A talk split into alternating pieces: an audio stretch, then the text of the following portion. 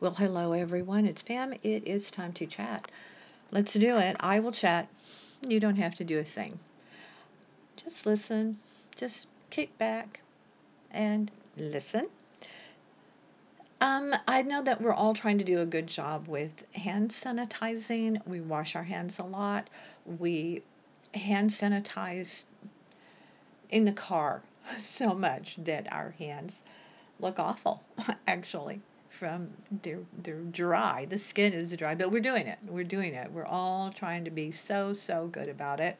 Well, at least we are. My bunch. But that's not good enough. Uh, apparently, and I really like this where this is going, and I think it has potential to be used.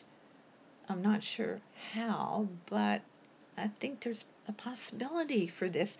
Have you heard about the Denver Broncos uh, and their new misting machine? It's like a, a it's like a body misting booth and their players and their players as, as they have their equipment they go through it going onto the practice field and then they go through it when they leave and i love this idea kudos to the denver broncos and i don't know if they're the only ones using it but uh, it didn't. I didn't see where any other teams were using this. Um, the the product that they're sprayed with is called MicroSure, S-U-R-E, MicroSure, and it is touted as being uh, non-toxic, uh, a non-toxic disinfectant, and it kills all sorts of viruses from E. coli to coronavirus. And I hope that's true.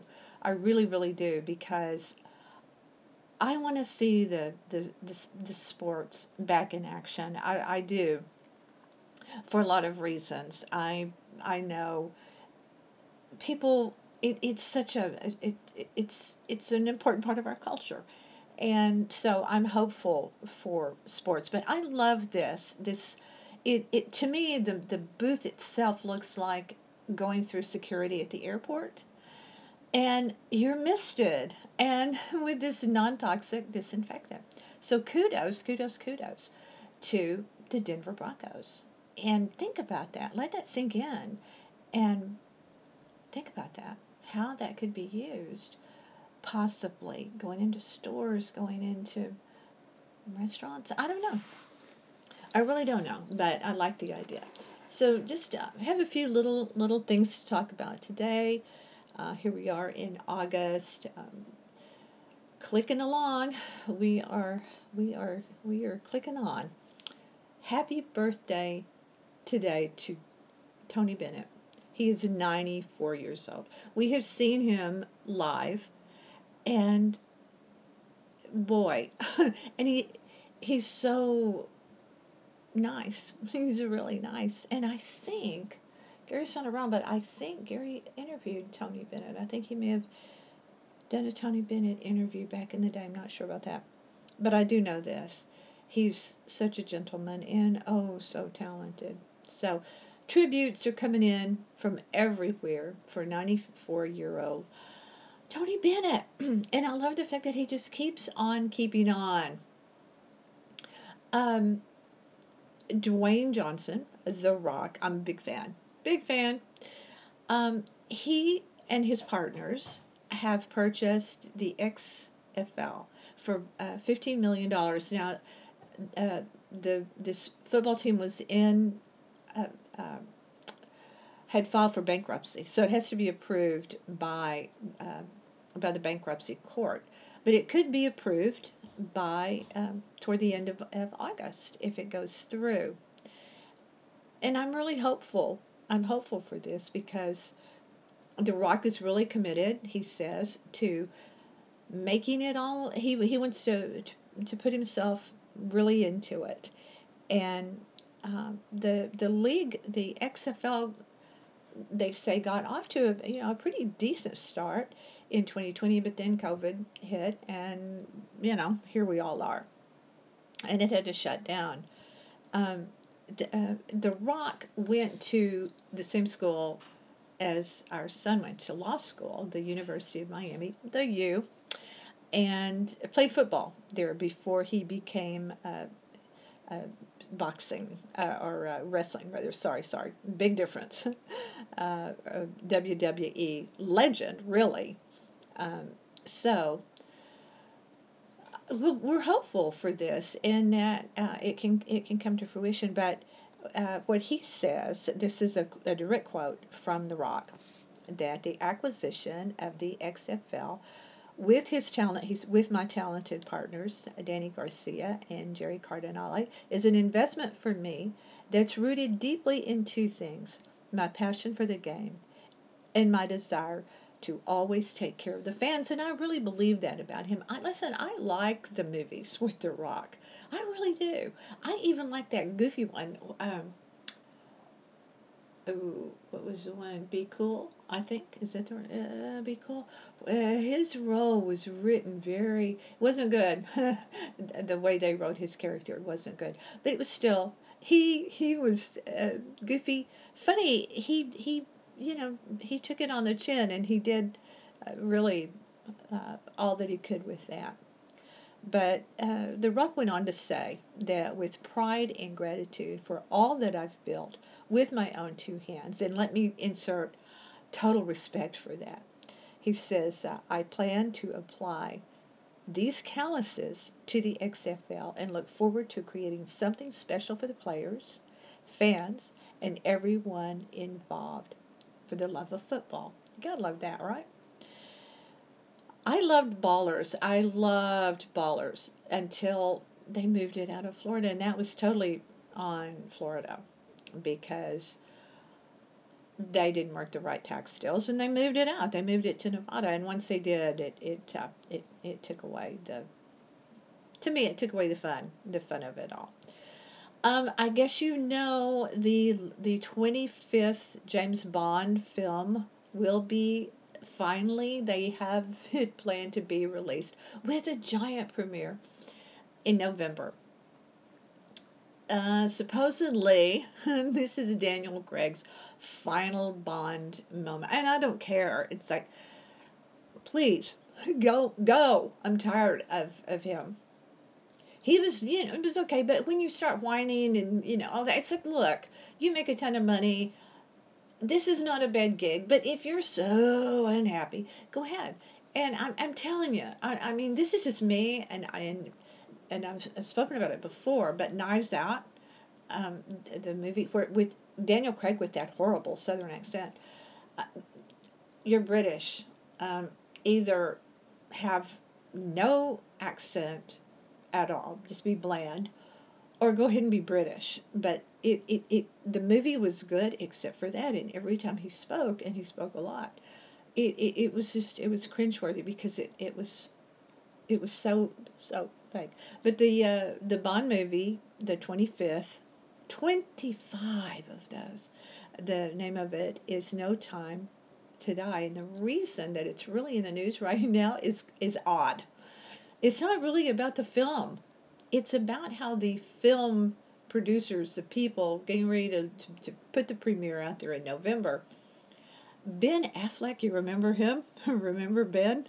Well, he's dating an actress that is also in the film. And during all of this lockdown, they have done a million and one, as they're called. I won't say what they're really called, by people, but a, a paparazzi stroll where they get out with the with Ben's kids and they stroll for photos. Then they did with dogs, and then with this and that.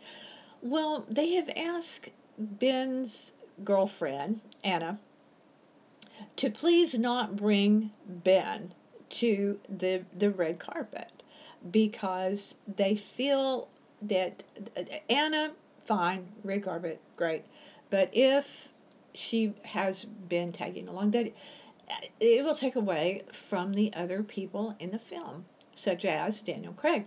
They want all the focus to be on Daniel Craig. I find that incredibly petty and really insecure of Daniel Craig and his own star power because Ben Affleck, I mean, I can't even think of what he's been in lately that would and and his and his uh, girlfriend, this Ana, you know, come on. I mean, all right, it's going to get publicity because it just did. Uh, it was, it's been written about where they're asking asking her to walk the red carpet alone. But uh, how petty can we get in this day and age? You know, how thin skinned can we be? It's like, oh, you can't take it on the chin. You're not secure enough to walk the red carpet, Daniel Craig, on your own. But speaking of thin skinned, oh, let me just tell you, you know what Swifties are? yeah, Taylor Swift. Oh dear. Her fans are called Swifties, and don't mess with them because they're crazy people. Uh, allegedly. she she dropped a new album and it's done really well. It's it's it, it it's gotten positive reviews. It's sold well. Uh, everything is really good for the for the uh, for the music that it is. But Pitchfork senior editor Jillian Mapes um, gave it a she did, gave it a, a, a, an okay review, but she gave it eight out of ten, which brings the the uh, overall score Metacritic uh, uh, average. They brought it down to 89, and the Swifties went crazy. And we are now in this kind of situation where people are they're behaving to say that they're behaving badly is an understatement. Uh, this this writer, this senior editor, these these people within you know hours were on her Twitter bashing her, and they took it all the way. They put out her phone, her home phone number, or her cell number, but a phone number, her address, photos of where she lives. Uh, it it it's insane, and death threats. It's like it's music, and to me, on a very bland, vanilla, kitty kind of music. I'm not saying Taylor Swift doesn't have talent on some level. If you're you know, a, a Kate, my granddaughter who's seven. But we this kind of behavior must end. Really, I mean, to to to do that, I I want to switch that back on them and go. Put it back on yourself. Do unto others as you would have them do unto you. Whatever happened to that? And if you were to swing that around and and have someone put out your address, a photo of your home, your phone number, so that you could be harassed not only on social media. That wasn't enough for these Swifties, but to, to really threaten this woman over a, like I said, it was a good review. It was, she didn't rave about it. She just said what it was.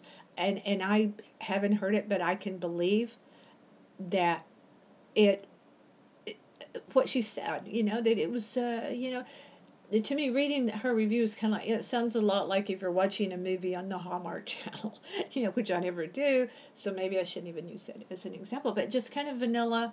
Uh, it's okay if you like if you like that kind of music, that kind of review. But uh, these these kind of tactics against people really must they must end. I really I really do think that. So anyway, um, that pretty much wraps it up for today. I hope that you're continuing to try to wear a mask or wearing one, period, when you go out. It's important to sanitize. If we can't go through a, t- a sanitizing booth, at least we can do it with our hands. We can keep them as sanitized as possible and as be as careful as we can and be kind. We need to stop slapping people at Burger King. We need to stop with the behavior that these fast food workers are enduring. It's unbelievable. One was shot and killed at a Burger King because the order didn't come out fast enough. This country's lost its mind. And and we have we need to get it together, people. It's it's uh, it's it's just not acceptable.